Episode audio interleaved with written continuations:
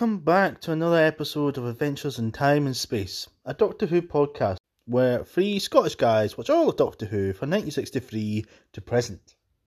And in this episode, we review The Unquiet Dead from 2005. So, shall we crack on with the news then? We shall crack on for the north.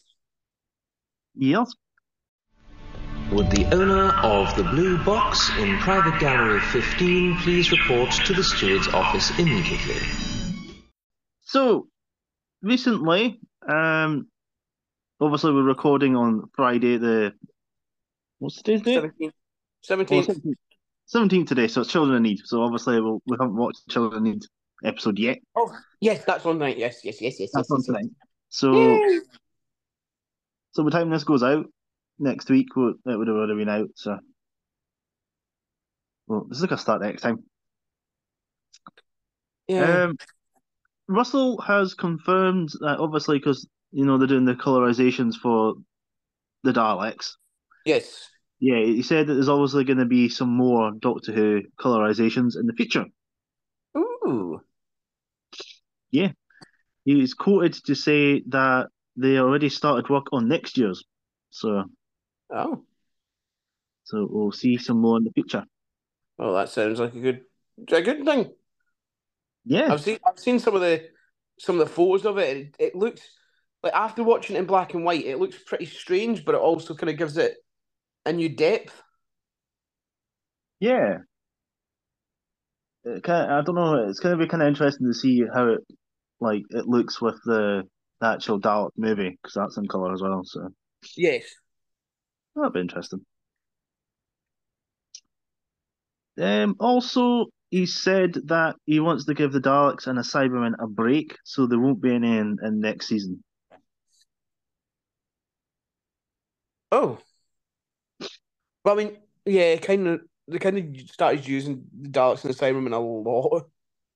Like they, they kind of stopped for a while, like after, like after like the the um after the tenth Doctor and like David Tennant's tenth Doctor. After like I think it was like the and the brought brought the Daleks back again in the second series that he did, and then it kind of tailed off with the Daleks. It wasn't. It was more focusing on like building other stories with other villains. Yeah, So I think in a in a good way, it's good to let, even though the Daleks and Cybermen are such iconic villains, they can be used far too much for that fact. yeah, because Chibnall was using them basically every special, Yeah, and then he we had them in the Power of the Daleks as well, both of them. Not Power of the Yeah. Daleks, Power of the Doctor. You know, and then you Uh, had it. In, what is it? The Pandorica opens as well. yeah, and then they've been in like basically every season, basically apart from season eleven. Season eleven, they weren't in really any apart No. from that. But um, yeah, so that'd be good. It will We'll be. see- We'll get to see some new villains come out. There's a lot of new audio episodes on BBC Sounds. Yes, there is definitely a lot there. Yeah, so if you're new to Big Finish, that's a good way to kind of um, start getting into that and see if that's So- for you. If if I'm right in saying these audio episodes are some of them the audio from the lost, like lost uh, episodes. Yeah, there's some like there's there's a section called missing episodes. Yes. I think, and Right. that's like the Dalek Master Plan. The Marco Polo's up. Um, trying to think what else was up. There was a few of them up. There wasn't a lot, but they might add more as they go along. Yeah. Um, but yeah. Uh, what was it? And they've got some of the audio from Big Finish. Some of them are up, Yeah. and they've got the the Mind of the Hodiac, which is uh, written by Russell T Davies. The mind of the Odiac. Mind of the Hodiac. Odiac, Yeah, not Zodiac. Odiac. Hodiac. I think that's how you pronounce it. Anyway. Yeah, because Russell wrote that back in the eighties and sent it into the production team at that point, and they've done it in Big Finish. So nice. and they've got some of the Ninth Doctor stories that are up, Okay. yes, audios, and some of the Tenth Doctor stuff. So, yeah, so I'd definitely check that out. Yeah. Sounds a good idea, actually. And we just received word that viewers in the US and Canada can now, from yesterday, the 16th of November, can uh, stream over 600 episodes of Classic Who via Tubi. Oh. Well, that lucky them. Well, yeah, because we get it on uh, BBC iPlayer, Yeah. so and obviously BritBox and stuff like that. So Yeah. they've not got anything like that in the minute. So Uh, That's al- good. also, sorry, did you see about um, the next season? Uh, well, this would class as news as well. That uh, Ncuti Gatwa's Doctor is going to have a scene with um, William Hartnell's Doctor.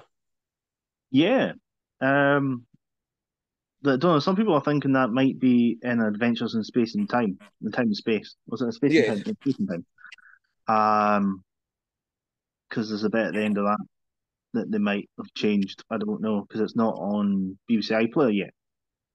Oh no, I think Sorry. it's uh, um, what well what what I'd seen of it, seen written down was it's actually in next in the season coming for Doctor Who. Like so, like it's not. It sounds like it's going to be in the actual series. It might be. Well, or season. It might be. It might not. That's just the way that kind of I'm getting the gist of it when looking at the news for it. Well, the reading the article for it. It quite possibly. Uh, I don't know if they're just using some archive footage and then editing it all together, or It, Whatnot. they could, or it could be like. Hopefully, it's not an extremely bad CGI job. well, yeah, they start. They could use CGI. You never know. Um, Yeah. Because you can start using that these days anyway, can't you? So Oh yeah.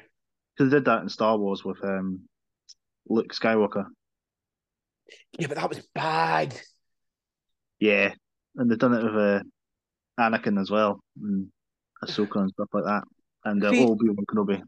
See, in Ahsoka, it was okay, but Yeah. in the Mandalorian, we we look, it was really bad. But we're getting off topic here. We're getting into Star Wars, not. not Yeah. Who. Anywho, Anywho, anywho, anywho, anywho. So- on the on twenty fifth of November, after you know, obviously the Star Beast airs, there's gonna be I don't know if you've seen there's gonna be a Channel Five documentary about Doctor Who. oh no. It's gonna be on at eight thirty PM on Channel Five, and it's called uh, Doctor Who Secrets and Scandals. Oh. Is it is this Channel Five just getting really pissed off that Doctor Who's coming back again, so they're trying to ruin it? I don't know. Apparently, it was meant to be airing earlier in the year, but um, I think they've kind of left it until now, till the 60th comes. Uh, And it's partly meant to reveal behind the scenes stories of how the show was created, and like behind the scenes stories, and how the BBC were forced to re-edit some episodes, uh, some scandalous treatment and behaviour of some of the show's main stars, uh, revelations of a surprising link between a teenage Peter Capaldi and the series, but long before he became the Doctor. oh. I already know what that is anyway. I don't know if you know. No, but we we won't ruin it for people. Aye, well, uh, and this, you know, it exposes a huge fan backlash after the BBC attempted to cancel the show and how the reboot was nearly derailed. So Oh. That'll be on the 25th of November on Channel 5. So looks like um, next weekend's going to be really busy because we're going to have the Star Beast and then Yep. we've got Doctor Who Unleashed on BBC Three and then Channel 5. Yep, it's going to be a lot to watch and report. Yeah. Yeah, but it's worth it. Yes, it looks good. And uh, Millie Gibson has been seen on set recording uh, scenes for the new season Ooh, that's good.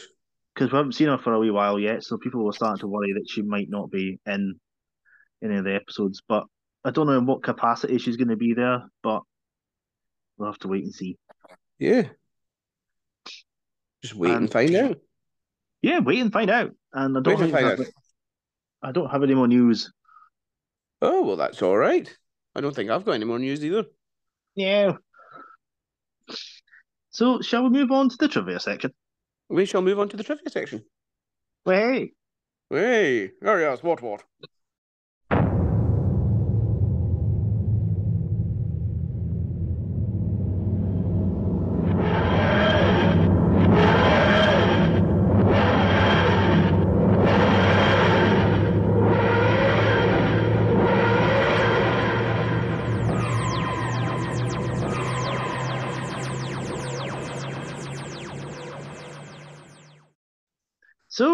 This is episode three of series one in 2005, and it's called The Unquiet Dead. It aired on the 9th of April 2005. Uh, it was written by Mac Mark. it was written by Mark Gatiss and directed by Euros Lyn, as well as episode two. This is obviously uh, filmed in block two with the second and third episode together. Yep. So, some of the events around this point were on the 4th of April, before this episode aired, was the Gender Recognition Act 2004 came into effect and allowed transsexual people to have their reassigned gender legally recognized by law. That that that that took a while. It took a while, yeah. Yeah. And that's not even twenty years ago. Uh, it's coming up for April coming next up year. But yeah, yeah, but then before it was actually uh, put in place, it was a it was a year after that. Yeah, it came into effect. Well, so act it was the act was 2004, but it didn't come into.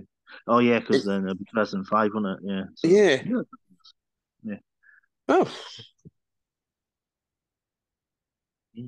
And then on the same day, uh, Jane Tranter, the controller of drama commissioning, publicly apologizes for the BBC's inaccurate portrayal of Christopher Eccleston's reason for leaving Doctor Who. sorry guys, we fucked up. Yeah. So she admitted that they had not consulted with Christopher Eccleston before preparing the press release, and the reasons stated in the press release were false, and without stating like what his real reasons for leaving were.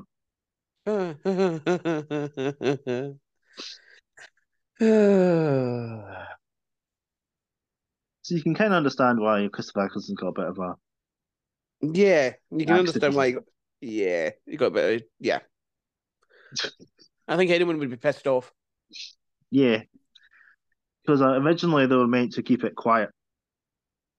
His uh, leaving, it was meant to be like a shock regeneration, but obviously someone fucked up. I'm sorry, it's the BBC. They can never keep anything quiet. Yeah. Well, they Well- can keep something. They keep Jimmy Savile quiet. Well, yeah, that's what I was about to say. Yeah, and and uh, Rolf Harris. Yeah.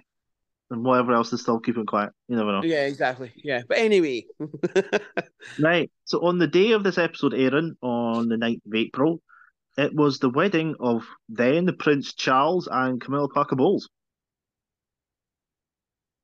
oh, Yeah. Anyway, He's now Moving our on. king. Yes, King Charlie. Charlie boy. yes, and to be honest, I don't think anyone gives a shit. Not really. No. No, no. Anyway. He's, he's, he's just some rich guy that's just got got a promotion. Yeah. Uh, big sausage fingers, man. Yes. Yummy. Anyway, moving on. So, viewing figures. Do you want to guess what the viewing figure was for this episode? Uh, between, uh, well, I'm no, I'm going to say seven point five mil. Oh, okay. You're close. Hmm. It was 8.86 million. I always get it within a million and so much. Yeah, you're so close. Yeah, I'm so close. I'm so close. I've said, I, I'm always so close. So close. So close. So close. Want to guess what the, the number one hit was at this uh, for this episode? Around this time? Uh, was it Gnarls Barkley crazy? was that the one? Are you crazy? No. No. No, I don't know. No, it's not. No, no. It was. Is this the way to Amarillo? Oh, it was still that, wasn't it? Yeah. Still. Peter Kay and Tony Christie. Yeah, that that's that seemed to never stop, didn't it? Uh, yeah, it went on for a long time. Yep. okay, I'll I'll remember that for next time. yeah, I'll remember that for next episode. yeah, maybe you and Mike might be able to get that one next time. I might, I might. You never know. uh, okay, so do you want to guess what some of the movies were around this time? Uh, around that time would have been Harry Potter. Oh, too early. Too early. How? No, yeah, yes, actually, yeah. Honestly, I couldn't actually guess any more movies. Okay. Uh, I don't think you've ever. I've never seen this movie, so I don't think you've ever seen it. Uh, I'd be very surprised if you have. Um, it was Sahara. Sahara. No, never, Yeah. never seen it.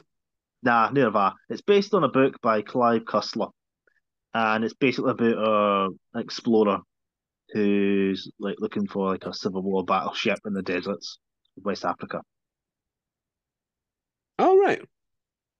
Yeah, It stars Matthew McConaughey, uh, Pen- Penelope Cruz, and Steve Zahn. You'll know Steve Zahn from uh, Marvin and uh, Daddy Daycare. Oh yes, yes. Years. And there was also Man of the House, that starred Tommy Lee Jones. Never seen that either. He's a Texas Ranger who's uh, charge to protect a group of cheerleaders who witness a murder. That that that sounds like a, an intro to a really bad, you know, after dark movie. Yeah, pretty crap. Yeah. Uh, do you want to guess what the Doctor Who poll was?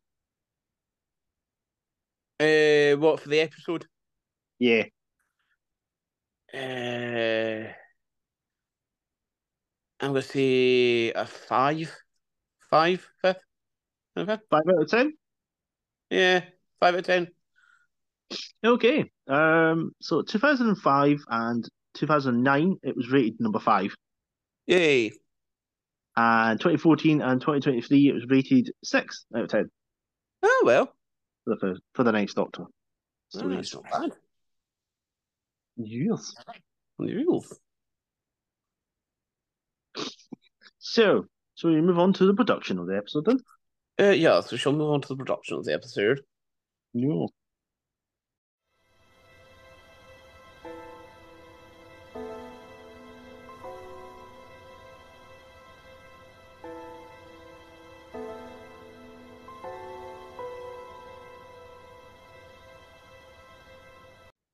So, from 1966 onwards, Doctor Who had largely avoided depicting real people from history.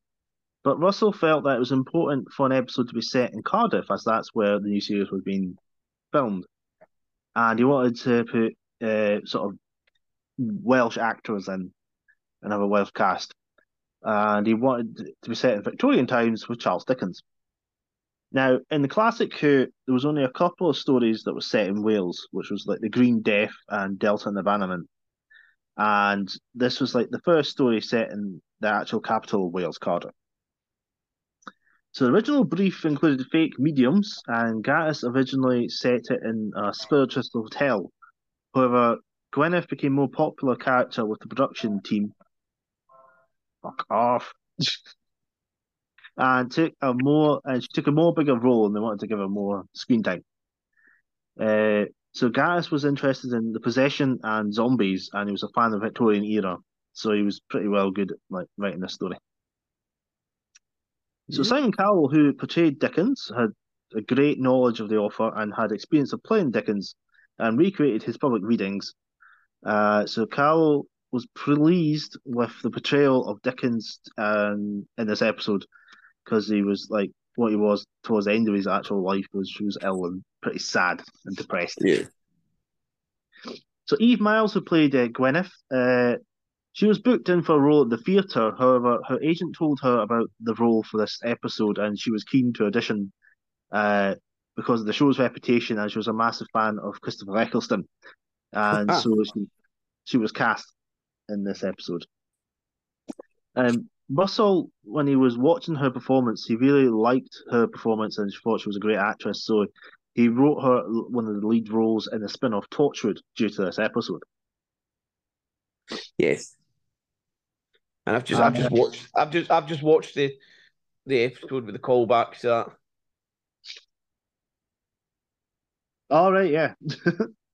no, because because the the tenth Doctor is in one of the episodes where the tenth Doctor has a callback to the to that episode. Yeah. So it is. It's, it's pretty cool. Yeah. But anyway, so, on.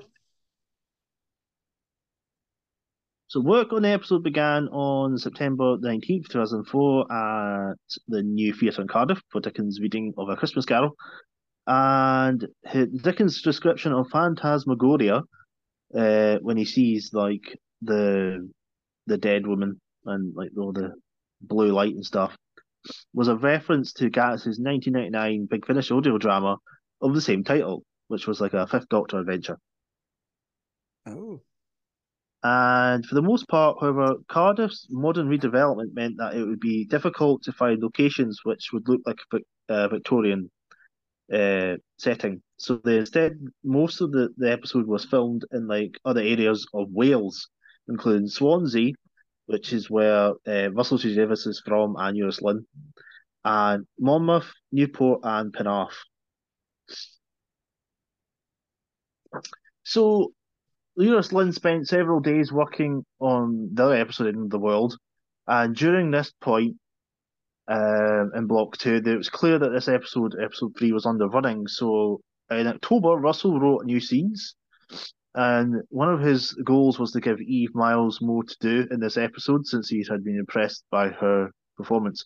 Amongst these was Sneed telling Gwyneth that they would follow uh, Mrs. Peace uh, extended goodbye scene with Dickens, and where they discuss his legacy, and the kitchen scene in with Rose and Gwyneth, which was like the first mention of Rose's dad, uh, which sets the stage for episode eight.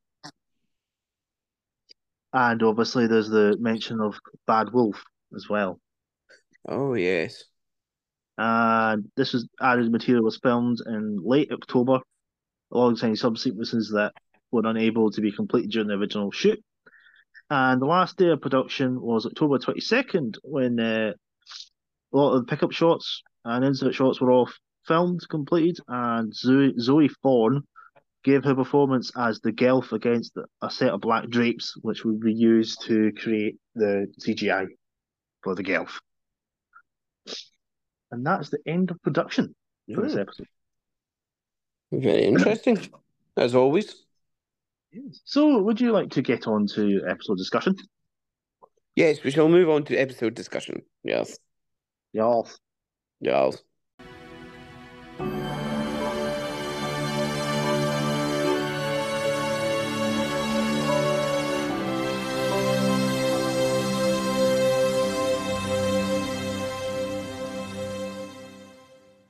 So, The Unquiet Dead, written by Mark Gatiss, who actually has been in, um, in a couple of roles in Doctor Who. He played uh, Professor Lazarus in the Lazarus Experiment, and he also played Archibald Hamish, Archibald Hamish Lethbridge Stewart um, as well, which was the grandfather, no, the father of uh, Brigadier Lethbridge Stewart. Is that right?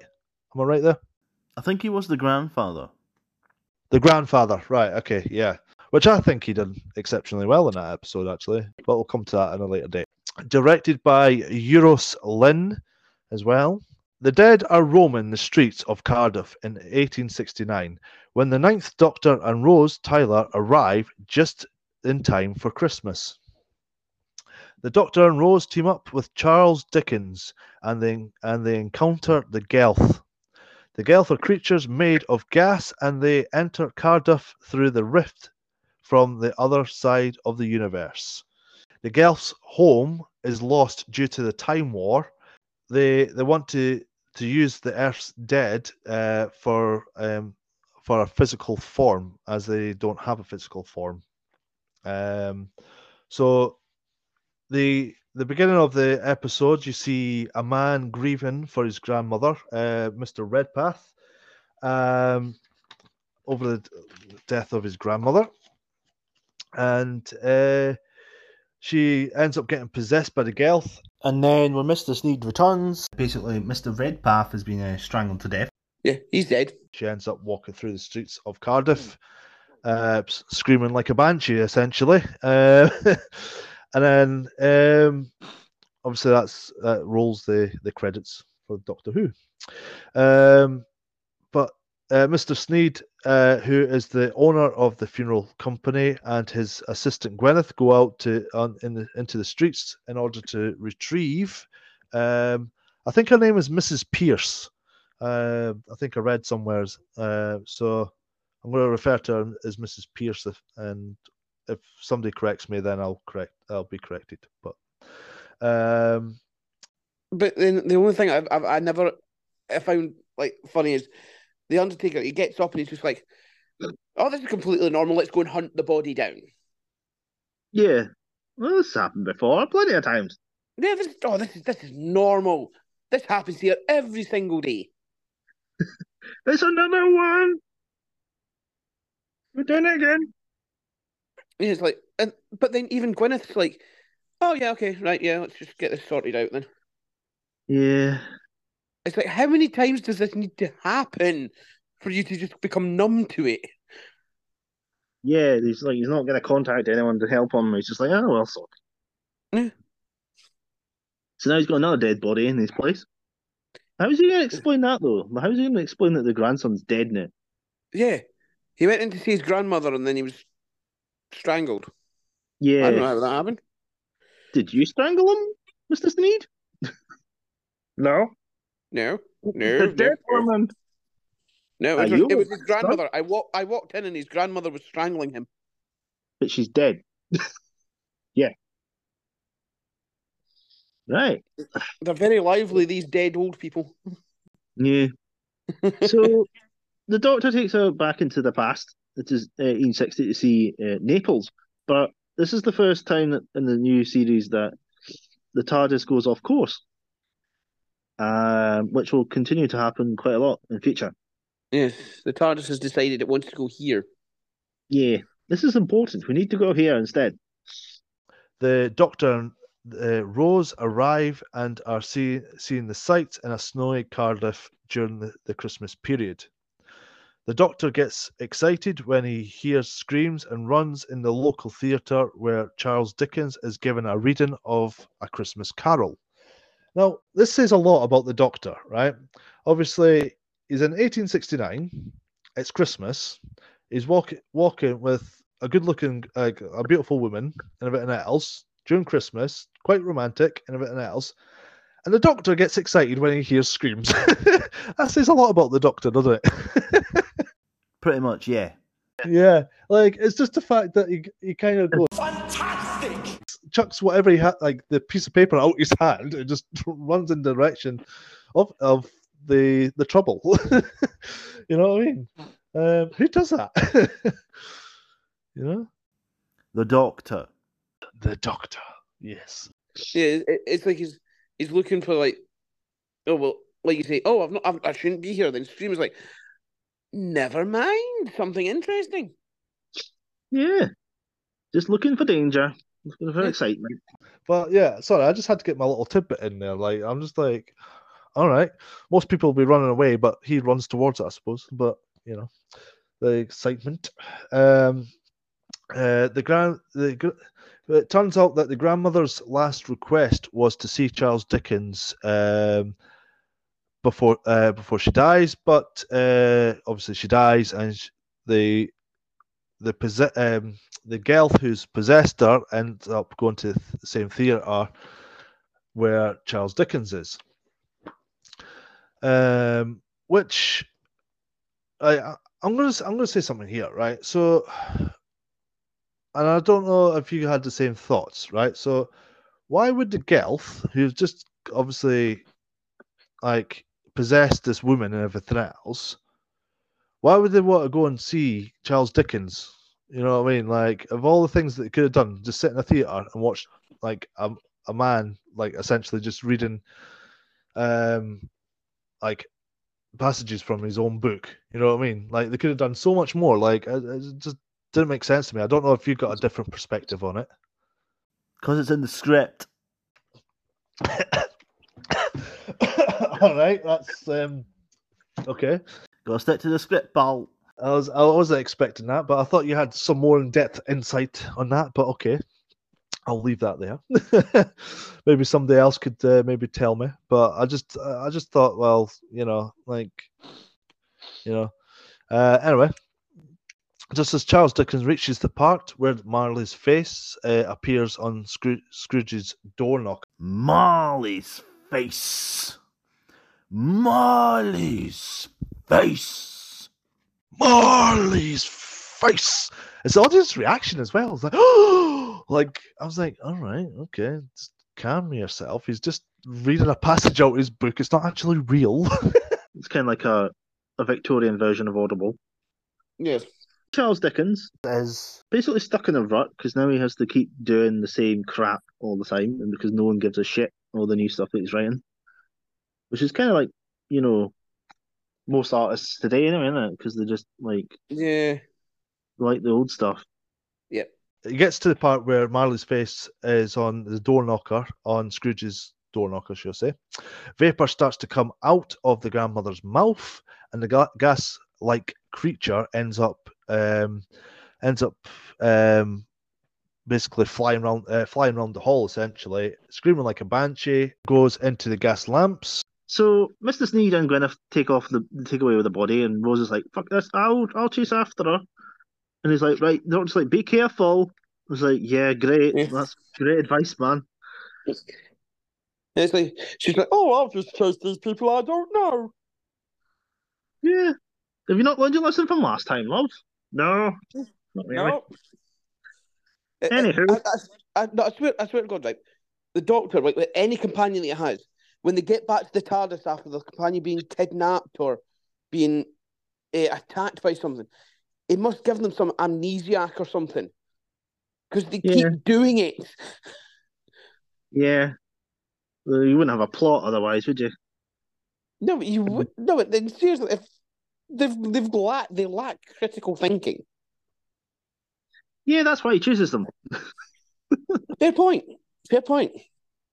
And Charles Dickens calls the Doctor a navvy. Do you know what a navvy is? A nabby. Yeah. It's like an idiot, isn't it? Uh, not really. Um, he says he's dressed like a navvy, uh, which basically means a labourer. Ah. Yeah. So Uh, well, okay, I'm not brushed up on my Victorian English. no, I don't think so, but I just thought it's quite cool. It's a really Oh, yeah. interesting detail. There. It's, a, it's an So- interesting detail. and put it back in the hearse, which Rose ends up catching them. Um, catching uh, Rose uh, ends up catching them, and Mister Sneed was nice enough to give her some chloroform for her anxiety. so knocks her out, basically, you know. Um, so which that was nice of him, you know. Uh, which wasn't nice nice of him is leaving her in a room with a dead body that he knows is going to be reanimated. So um, a bit of a dickish move right there, wasn't it? The uh, the the doctor the doctor and Charles Dickens get, uh, ends up giving chase to the hearse, uh, and there's quite a quite a good interaction between the doctor and uh, Charles Dickens, especially when the doctor realizes it's Charles Dickens and that he's oh you're absolutely brilliant and all, all the rest of it. I'm your fan, and then Charles Dickens is like, what what uh, what do you what do you mean? Like uh, how are you uh, a thing to keep oneself cool and everything else? I'm like that's, that's brilliant. uh, but it's just it's just the way the doctor's like, oh well, I'm, I'm devoted to you and everything else, and he's like, oh right. And it's just the fact that the Charles's uh, Charles Dickens' uh, ego gets just gets boosted, and like the driver's like, uh, "Do you want me to take him out, sir?" And he's like, "No, no, no, he can stay. He can stay." just getting a bit of an ego boost, you know. Um, but when the doctor tells Charles, what has happened to Rose? He eggs the driver on to go quicker. Charles Dickens, I mean, uh, to uh, catch up with the hearse so they can save Rose. Uh, we find out that Rose ends up getting put in a room and locked with a, a corpse that ends up getting possessed by, uh, well, gets reanimated by uh, the Gelth. Basically, I think it's really not stupid that Mr. Sneed just shoves her in with a dead body because he knows that they come back to life. So why is he shoving her in there? Um, a no, at that, at that at that point is the whole floaty blue thing not disappeared from the body. Yeah, but it could always come back. And plus, Yeah, but the grandson's was- in there as well. yeah, but but remember, remember the Mr. Sneed, he's he's seen all this before. He's not bothered by it. If another body just reanimates itself and starts killing her, it's it's, it's just another, it's just somebody else who can charge. Yeah. The doctor manages to save the day as he always does. Well, in the nick of time, as he always does. No pun intended. And the doctor and company um, end up having a séance uh, with the Gelth, you know, which um, actually I'm going to go back a little bit because I, I just had to say something.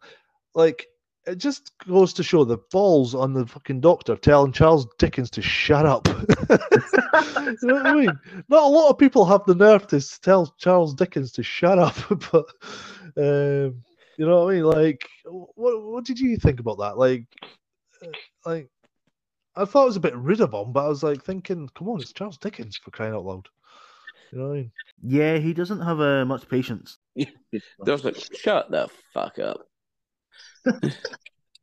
it's, just, it's just like, look, smartest man in the universe talking. Yeah. Listen to me. I am the doctor. I am the doctor.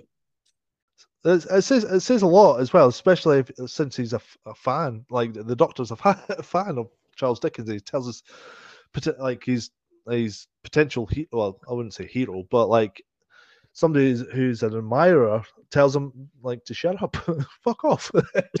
um, And so Sneed's got a lot of explaining to do. Yes.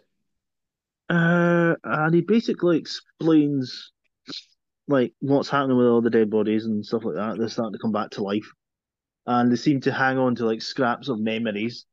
Uh, and like one man almost walked in onto like his own memorial service, Mhm. just like the older woman like went to go and see Dickens because that was like what she had planned to do. So they Yeah. seem to hang on to that sort of stuff. But I don't know why they didn't just override that. I don't know. It's a bit weird. Yeah. But yeah, they uh, anyway end up uh, having a séance with the the Gelth, in which the Gelth are explaining what has happened to them. Their ho- their home world uh, has been affected by the Time War, and they've lost their physical forms, uh, and they need uh, they need to come through the rift, and they, they want to be have physical bodies again. Uh, the Doctor agrees to use the dead on Earth as vessels, uh, so that they can uh, find so he can find them a new home essentially. Um, which obviously rose didn't wasn't really on board with you know so um, like the, the interaction between the, the, the rose and the, the doctor um, kind of said it all like like i think any human that would have been with them probably would have went well no that's a bit disrespectful you know having like letting these creatures inhabit our dead you know what i mean? It's why would we do that? you know what I mean? Yeah, You know what I mean? So, but then it- it goes to show, show another depth of the Doctor of the fact that he is like alien and kind of probably escaped his notice, sort of thing. He probably didn't think of that. All he's thinking of is these creatures and trying to save them, whereas Rosa, I suppose, is thinking more of humans. You know? yeah. It's like, why not? Do you know how many dead people there are? It's like, yeah, but what about their families? Yeah. I mean, surely they got to notice that um that Norma Jean over there's up and walking after dying thirty, uh, dying about five weeks ago. Yeah. And anyways, as well, some of the bodies that the the Gelth will like inhabit, they're going to be a bit soggy. Decomposing. Th- yeah, they're, they're going to be a bit um, ripe, overripe. Yeah, they are. They're going to be kind of falling apart eventually, aren't they? Yeah. I mean, you don't you don't want to be sta- scaring the kids with grandma's face falling off.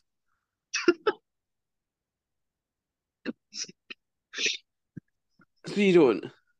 This is grandma. Oh shit! A nice fella. Oh crap! Where is it? Don't stand on it. oh no, our jaw's Wait. falling off. Everybody stay still. You need to collect our teeth. Yeah, literally. All right. Uh, uh, Gwyneth, uh, who is the assistant to Mr. Sneed, who is the Undertaker. Um, the Gwyneth, uh, who has powers of perception. And this is the first time uh, during the interaction with uh, Gwyneth and Rose that uh, what do you call it? That Bad Wolf becomes an actual thing, um, which we'll come on to in a, in a later episode. But um, she's she's seen quite a lot of the future, and um, like at the time this episode aired, I think everybody had the same question. It's like, what does you mean by a big bad wolf? What's that? What's that got to do with anything? You know what I mean? So Yeah, teasing the future. I think the quite good scene is when Gwyneth and Rose are like discussing boys and stuff in the kitchen, and you Yes. get to kind of see like how different her life is to Rose's. oh yeah. And how, much of a spoiled brat Rose kind of really is, even though she's kind of poor, but she's still kind of spoiled brat compared to Gwyneth. Yeah. Well, I mean, you compared compared to Gwyneth, she would have been like rich, Yeah, so she would have. Uh, and then so Gwyneth starts talking about Rose's dead father, and I thought it was quite interesting that Gwyneth actually makes the doctor's tea without even asking her how he wanted it, and he makes it. She makes it correctly. Yeah, I think a small detail that was kind of missed about Gwyneth. Yeah, I think the doctor clocks it like interest, interestingly. Like he's like, oh, okay. Yeah, And so, then oh. she knows she she has like a massive glimpse into the future. and She sees like all the the cars and the, the planes, and she gets kind Yeah. of freaked out. Which is quite interesting because like if we could see like two hundred years into the future, I think we'd be kind of freaked out enough Well, I mean, yeah, because you don't know what it's going to be like.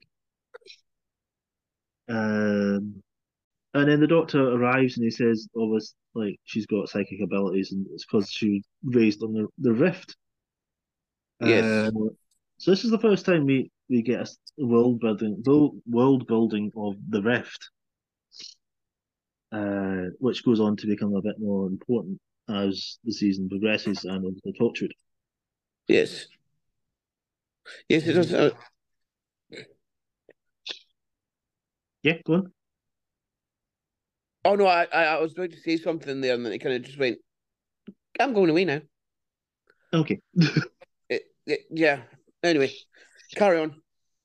So they do a seance because that's how they're going to convene with the the Gelth. And like you know, Dickens is like, "What the fuck? This is this is not real. This is just stupid." Because uh, he's been like debunking this crap for years. Uh, and the doctor again tells him like, "Just sit down, chat. Like, come on, let's get on with this." So, what do you think of the Gelth anyway? Do you think the the Gelth are good or crap? Uh, crap. How come? Mm, For the for the fact that yeah, th- they're this they come through, they they're doing what they're doing. They're possessing people only when they're dead, but they're pretty useless. Yeah, So they are. They're not. They're not one of the more memorable villains of the Hoovers. No. No, because then when the doctor hears like about the Time War, this is the first time they mentioned the Time War by name. Yeah, Uh, it's like another victim of the Time War, and he starts to get a bit guilt, and he feels like he's responsible, so he just switches off and he just starts thinking that I need to help these people. yeah. I need to make it right. Yeah, and even though when Rose kind of like questions, like we can't let them just like run around dead people, he's like, why not? yeah, yeah. So like I thought it was I thought it was a good little seed to put in as well for like future episodes, and, and I, I like that about Russell T Davies actually. He puts like little kind of bits it into it as well, and then sometimes it gets explained in in future episodes or whatever, and sometimes he just leaves it hanging for like other writers to explore. You know what I Yeah. mean? Well, this scene Like the whole river. This scene was the scene that you were the talking scene about that you were talking about is actually is added in. actually added in. It's extra Oh, right. dialogue added Dialogue in by added Russell T. T. Oh right, okay. So And it's- it wasn't a part of the original script then. No, No, Oh right. and That's good uh, to know. and uh, Gwyneth Gwyneth mentions Rose's dad, mentions Rose's dad, who's dead. who's dead. All right. Oh, I did not know that. Fair dues. Fair Which dues. is uh, which is a like a, like a a, tease for a future tease episodes. for future episodes. Nice. Fair enough.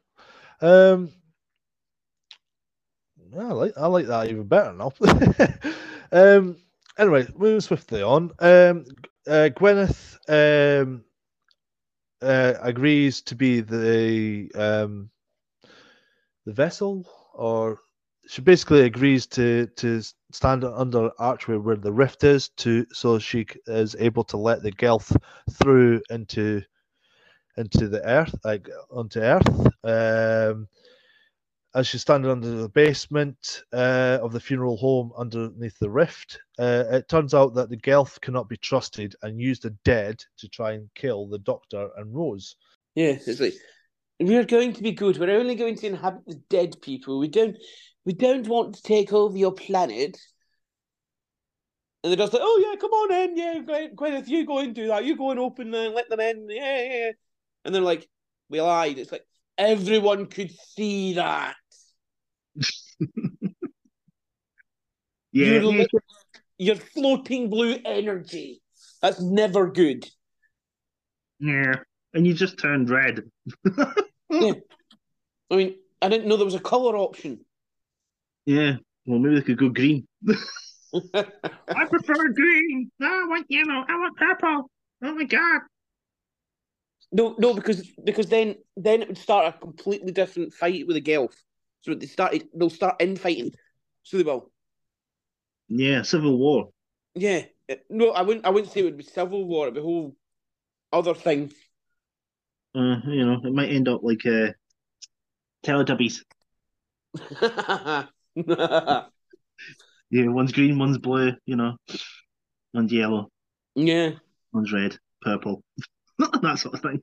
Yeah. Exactly. Ah, dear. Anyway, I had to laugh here. So, like, I know he had a lot to kind of process in such a short amount of time, but what a bloody sissy he is when he just kind of runs off. When he's seen all this, he kind of just runs off and leaves bloody the doctor and Rose to die, essentially. Like, I know he's like brought in like his whole kind of thought processes into like, you know, he's, I don't know, he's, yeah. I know his like perception of of of the world has kind of changed and it's rocked and it's probably like he's probably overwhelmed by it, but then he kind of just essentially runs off, doesn't he, and leaves them to to die. Um, Yeah. the doctor's screwed, Rose is screwed, and like Rose is like this is when they kind of it's good to explain that obviously like in the future like there's not loads of dead people walking about, and the doctor was like it explains it really well that obviously like, there's a times in flux and things can change quite easily. Yes. Um, they do it in the classic show sometimes as well, but this is the first time they do it in the main show in the C New Who. Uh, and like she's like, I can't die here, and he's like, Yeah, you can. You know, it doesn't mean that you can walk around and just get shot and you know just keep carrying on because you don't die yet. You know. but then as as as he runs out the house, uh, he ends up he ends up having a, re- revelation that uh, about the gas, um, and this is his saving grace here. To be fair, because he ends up running back into the house and turning up the gas because he, he discovers that um, the the Gelth can't hold uh, can't be uh, hold the physical form of the bodies uh, while the gas like the gas is so high because they're gas like creatures um, I don't know if I've uh, explained that properly or not. did that sound? Did that make sense? Sounded right? Yeah. Yeah, that's all right. Um, so essentially, all the Gelth end up exiting the bodies that they've inhabited, which uh, allows uh, the Doctor and Rose to escape. Um, as as Dickens and Rose um, exit the building, uh, the Doctor wants to try and save Gwyneth, but re- realizes that she's been dead pretty much the entirety that she was underneath the archway um, when she was letting the girl through Yeah. which was quite which was quite quite sad actually because like obviously it could have been a, a really good uh, character for future episodes again you know what i mean but i get why they've killed her off um sort of thing um because essentially once all the Gelth would have been through she probably would have been possessed by you know the leader or whatever you know But then how was she having a conversation with them? I don't know. That doesn't make sense. Or did she have to die to get the the girl through? Or was she never alive in the first place? Because what you've got to think is the doctor never checked that. no. Could it be that Gwyneth was Gelth and that's what gave her those the, like the visions and the psychic abilities? Yeah, I don't know. Because the Gelth because the Gelth was always saying that she was the key. So could it be she was like a Gelth that had got through the rift before like before it had stopped the other ones? Uh, maybe before they, they lost their actual bodies and stuff like that. I mean, Yeah. yeah, good on. So I, I like to talk. I want to talk about the the the the, the scene with Rose, where she's on about like it's, it's sad to think that um like because Rose hit the nail on the head here when she said uh, sh- she was saddened by the fact that um no one no one will ever know that a servant girl uh with like had basically essentially saved the world, saved the entire timeline and the world, essentially, and no one will ever know except from those three. You know what I mean? So Yeah, it's sad. yeah. Uh, the doc- uh, ah, so as the doctor and uh, the doctor and Rose say goodbye to Charles, who is revitalized in life and is ex- inspired again uh, to write um, an ending for uh, uh, one of his books, "The Mystery of Edwin Drood," uh, which lacks a, like which he says lacks an ending, but then he's came up with the, the ending of uh, basically uh, perhaps maybe the murderer wasn't of the earth, maybe he was from a, a from another being, uh, another being, another earth, like another planet, essentially, and I think he called it. Uh, the mystery of Edwin Drood and the elemental, the blue elementals. Uh, so he can secretly spread the truth about the Gelth. Um, uh, Rose asks the doctor if it'll change history, him writing about obviously the Gelth, and he tells Rose that um, the new year brings in 1970, uh, 1970, 1870, she'll say, and that's the year of his death, so he won't actually have the opportunity to write um, the story. Um, and then you see Charles uh, utterly bemused. He's loving life. He's revitalized, saying "Merry Christmas" to everyone.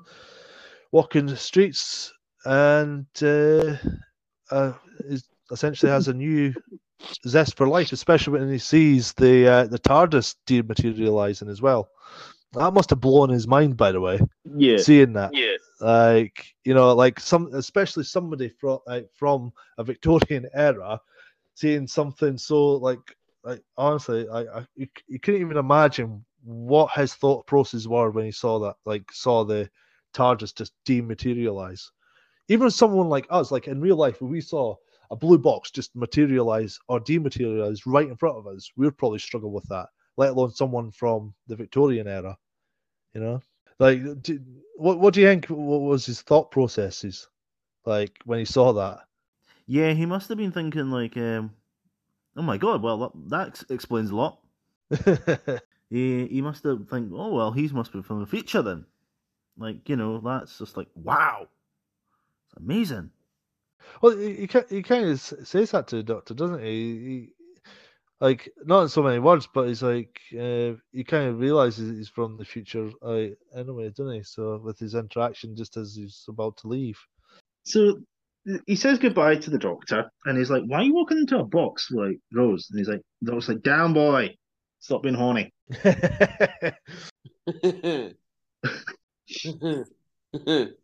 you naughty, naughty boy. Naughty, naughty. Naughty, oh, matron. uh, Jesus, but yeah, um, but yeah, um, it's hard to think though. Like, like Charles Dickens was walking down the street, going "Merry Christmas, got a new zest for life." Yes, I'm going to do this, this, and this. Not realizing that is in a matter of what I don't know, weeks, months, or Six months. six months. Well, within six months, he's dead. You know, not able to do what he set, what he wanted, like set out at the end. So, you know, and that is the unquiet dead. Yeah, yeah. Yeah. Uh, t- is is there anything you want to like talk about through the episode? Anything that you want to bring up about it? It, it's it's funny that it's it's funny that how the doctor turned up ex- exactly six months before Charles Dickens died. Met Charles Dickens, showed him all this stuff, and then he was like, "I'm going to write about this," and then he pops his clogs. Yeah. Dear me. Anyhow. Almost like like Dickens in this episode is kind of like Scrooge, basically. Like he kind of has a, a full 180. Yeah, like this is so amazing. I'm lucky to be alive. So happy. I'm so happy, Doctor. I'm so happy now. Thank you very much. Thank you. Can you give me some Viagra too? I'm going home. Anywho, yes. Rose gets me too. Yes. Hashtag me too. Yeah. Oh yeah, I forgot about that. Actually, it's the fact that he's, he, he- she was giving it giving him a loudy as well. Like, I don't like I I know you were feeling me up, sort of thing. Uh, you know, you dirty old man, you dirty dirty boy. Uh, and all the while he's like, "Oh, oh down boy," you know. um, but yeah, what a dirty little bastard, eh? Copping Yeah. a feel, Yeah. you know. So, have you noticed in some of the shots, like you know, when you see that Rose is wearing this like dress, yes. and of like it doesn't go like above the shoulders, like it's like I don't know how you describe the dress. Benny, Oh. you can only Yes. you, it's like from up the way, like down the way, like I don't know. Anyway, and like some shots, like, you can only see like from a, like a shoulders up the way. Like it looks like she's not wearing anything. Yes. Ah, I didn't. I didn't actually notice that. To be fair.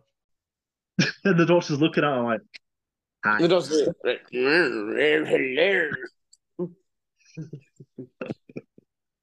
this is why I bring young. This is why I bring you here with me, Rose. Oh yes, Rose. Yes. Mm. Oh, lovely, Rose. Yeah, my days. Uh, you can you can tell that somebody out there will probably end up doing like a like a, a video of just like of like all the scenes that like from the upper half and that look make her look naked, going oh look naked pictures of Billie Piper or something. you know. uh, but yeah, um, I'm just trying, just trying to think of uh, like I think I've given basically my thoughts on like each bit like like through reading that anyway. But Uh, I think it's quite funny that the Doctor makes Rose change into something like you know Victorian something, like a, a dress or something, but then he just changes his jumper. Yeah. Jesus. It's like I've just cha- I've just changed my knitwear. yeah, I, I did find that quite funny. Like you know, so that's my camouflage. You know, so Oh dear. Anyhow, anything else you want to say about this episode? Eh, not really. I'd like, yeah, not really. Do you want to rate the episode? yeah, uh, go for it. So, in this podcast, we have designed our own rating system. It's basically like a one to five star, and each is a quote from Doctor Who. So, one star would be I don't like it. uh, basically means you never want to watch it again. You wouldn't recommend it to any of your friends, and it was boring as hell. And the the bad definitely outweighs the good. Two stars would be Good grief. It's not good, and it's not terrible either. Uh, you could possibly skip this episode. Three stars would be good. it's a pile of good things and bad things. It's basically just sort of average Doctor Who. Four stars would be Brilliant. it's very, very good. Uh, you would watch it again and you would definitely recommend it to your friends. Five stars would be Fantastic. you would definitely watch it again, and it's something. It's one of the episodes you would go to watch straight away on a rewatch, and it's definitely in your top ten.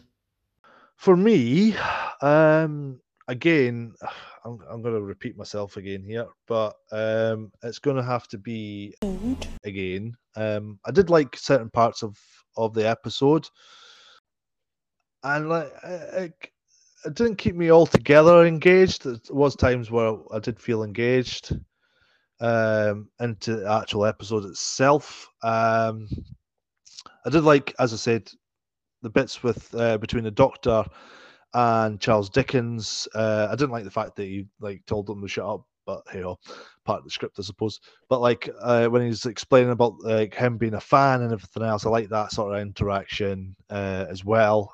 I did like I did like essentially the bit uh, the bits with uh, between Gwen Gwyneth and uh, Rose as well. Um, I did quite I did quite like that. It was quite engaging. Uh, but then there was certain parts where I was just like kind of switched off, sort of thing. I was like, all right, okay. So like I. I, I, I quite like the it kind of shows like the uh the special effects in it as well like it's kind of showing at time a little bit but like you know what I mean so but I can't, I can't I'm not rating it based on on that anyway but like yeah I'm gonna go on for a ood uh just for the fact that it was engaging at times but not as engaged as I normally would be for a Doctor Who episode Uh, I'd give it a. Good grief.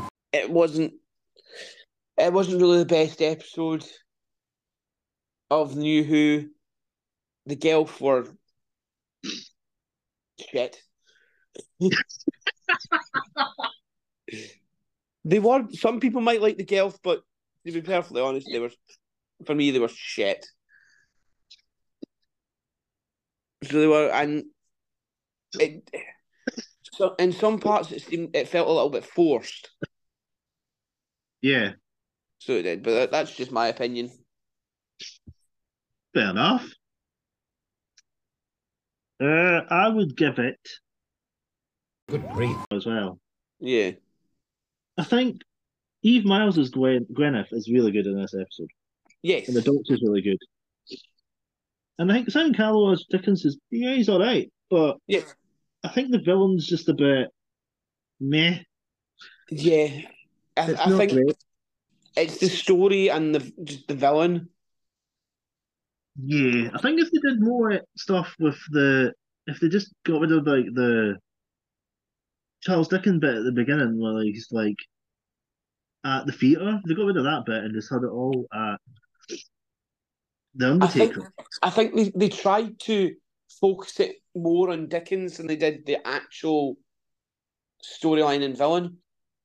Yeah, but I think that's that's kind of the problem they had with that episode. yeah. But uh, nah, it's, it's all right. But No. nah, I I haven't really watched it really a lot, to be fair. So, but uh, that's the episode done.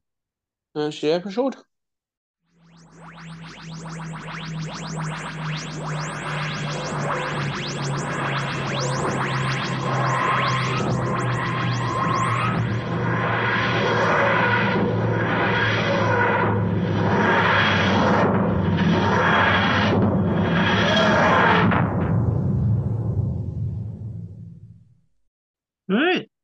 So obviously the next episode we're going to be reviewing the 60th anniversary specials. So as they come Obviously. so that'll be fun, Yes. Joy. and then we'll be getting through to the Christmas special, uh, and then we'll get back to reviewing like classic and New Who Yep. in January. Yes, the joys. Yes. So Mhm. thanks for listening, everyone, Yes, thank you. And goodbye. Bye bye. Goodbye.